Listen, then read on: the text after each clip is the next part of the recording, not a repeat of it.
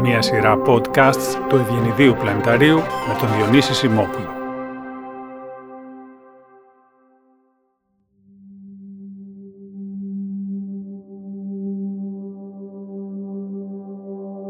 Σκοτεινή ύλη και ενέργεια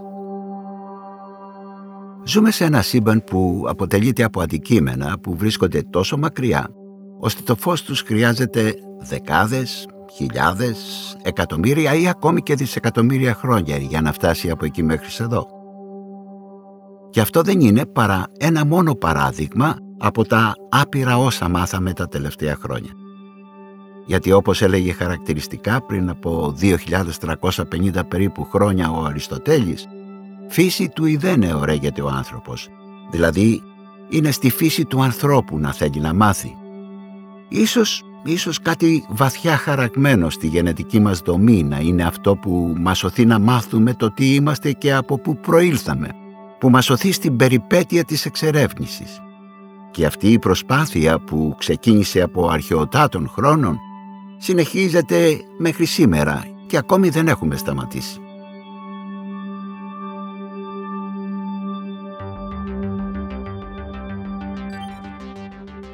Τα τελευταία χρόνια έχουμε κατορθώσει να στείλουμε σε τροχιά γύρω από τη γη ολόκληρα διαστημικά αστεροσκοπία. Με αυτόν τον τρόπο μπορούμε να κάνουμε σήμερα κάτι που δεν μπορούσαμε να κάνουμε στο παρελθόν.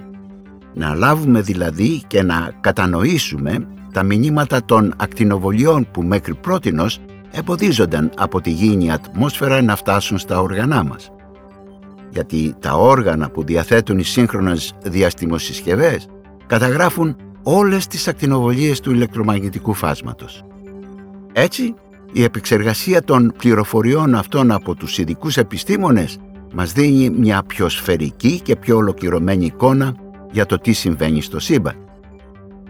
Παρόλα όσα μάθαμε για το σύμπαν όμως όλα αυτά τα χρόνια, πρόκειται να είναι και το τέλος των αναζητήσεών μας.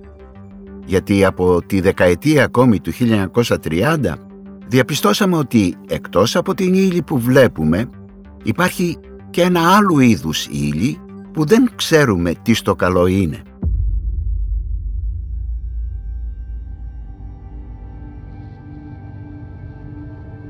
Αυτή η σκοτεινή ύλη αποτελεί ένα πολύ μεγάλο κομμάτι των συστατικών του σύμπαντος. Το γεγονός αυτό άρχισε να γίνεται γνωστό από τις αρχές της δεκαετίας του 1930 χάρη στις πρωτοποριακές μελέτες που πραγματοποίησε ο Ελβετός αστρονόμος Φριτς Βίκη στην προσπάθειά του να υπολογίσει τη συνολική μάζα του γαλαξιακούς μήνους της κόμης.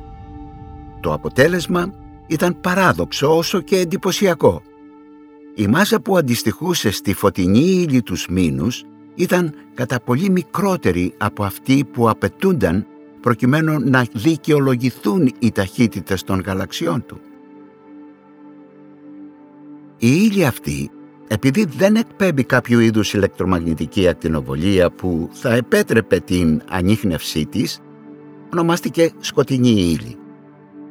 Τις αρχικές εκείνες μελέτες συνέχισε στη διάρκεια της δεκαετίας του 1970 η Αμερικανίδα αστρονόμος Βέρα Ρούμπιν, η οποία με τις πρωτοποριακές της παρατηρήσεις έδειξε ότι αντί οι ταχύτητες περιφοράς των άστρων σε κάθε γαλαξία να μειώνονται όσο απομακρυνόμαστε από το κέντρο του, αυτές παρέμεναν σταθερές και σε μεγάλες αποστάσεις. Με άλλα λόγια, τα άστρα στις παρυφές των γαλαξιών διέγραφαν τροχές με πολύ μεγαλύτερες ταχύτητες από αυτές που θα έπρεπε να είχαν εάν η ορατή γαλαξιακή ύλη, τα αναρρύθμιτα δηλαδή άστρα και τα αέρια που εμπεριέχουν οι γαλαξίες, αντιστοιχούσε επακριβώς και στη συνολική τους μάζα. Σύμφωνα με τη γενική θεωρία της σχετικότητας του Αϊνστάιν, οι γαλαξίες αυτοί θα έπρεπε να είχαν διασκορπιστεί αφού η βαρυτική τους έλξη δεν ήταν τόσο μεγάλη όσο θα έπρεπε για να συγκρατήσει τα άστρα στις τροχές τους. Και αυτό δεν είναι τίποτε σε όσα άλλα παράξενα ανακαλύψαμε στα τέλη του 20ου αιώνα. Οι περισσότεροι επιστήμονες μέχρι τότε θεωρούσαν ότι η διαστολή του σύμπαντος επιβραδύνεται απολύτως φυσιολογικό θα αναλογιστεί κάποιος αφού σε αυτές τις κολοσιαίες κοσμικές κλίμακες η βαρύτητα είναι εκείνη η φυσική αλληλεπίδραση που υπερισχύει. Και καθώς η βαρύτητα είναι πάντα ελκτική, από τη στιγμή της δημιουργίας του και μετά, από τη στιγμή δηλαδή που η μεγάλη έκρηξη γέννησε τον ίδιο το χώρο και το χρόνο, η διαστολή του επιβραδύνεται.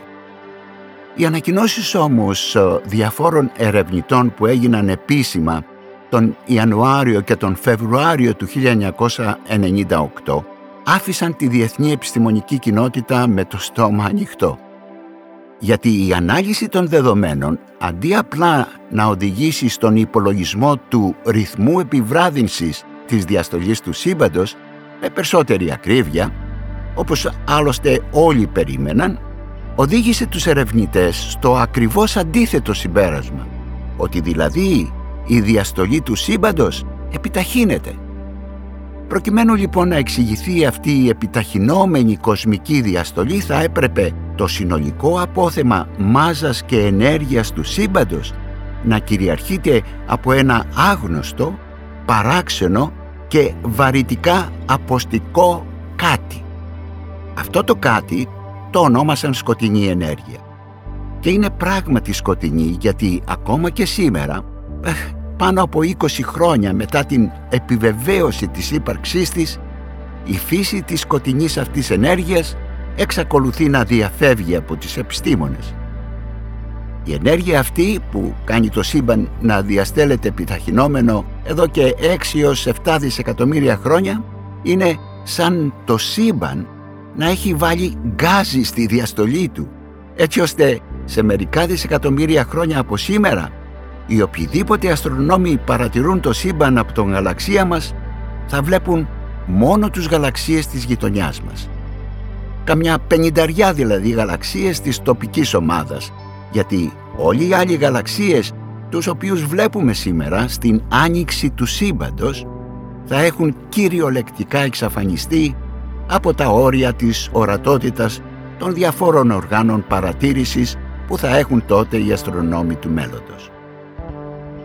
Με αυτά τα νέα δεδομένα προκύπτει κάτι εξίσου εντυπωσιακό που αναδεικνύει παράλληλα και τον όγκο της άγνοιάς μας για το σύμπαν στο οποίο ζούμε.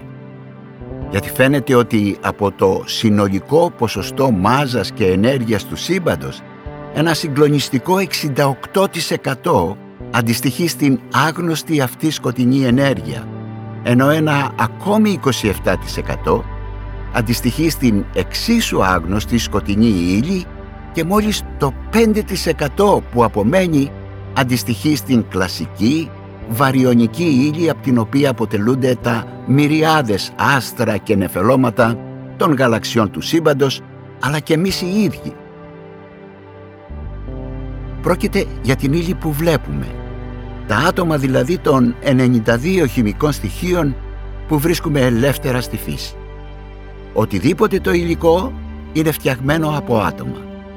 Και όλα αυτά τα άτομα, όλα τα συστατικά της γης, κάθε άτομο βράχων ή λουλουδιών, φωτιάς, σύννεφου ή θάλασσας, γεννήθηκε προηγουμένως σε κάποιους άλλους ήλιους, κάποιας αρχαίγονης παρελθούσας εποχής πριν από δισεκατομμύρια χρόνια.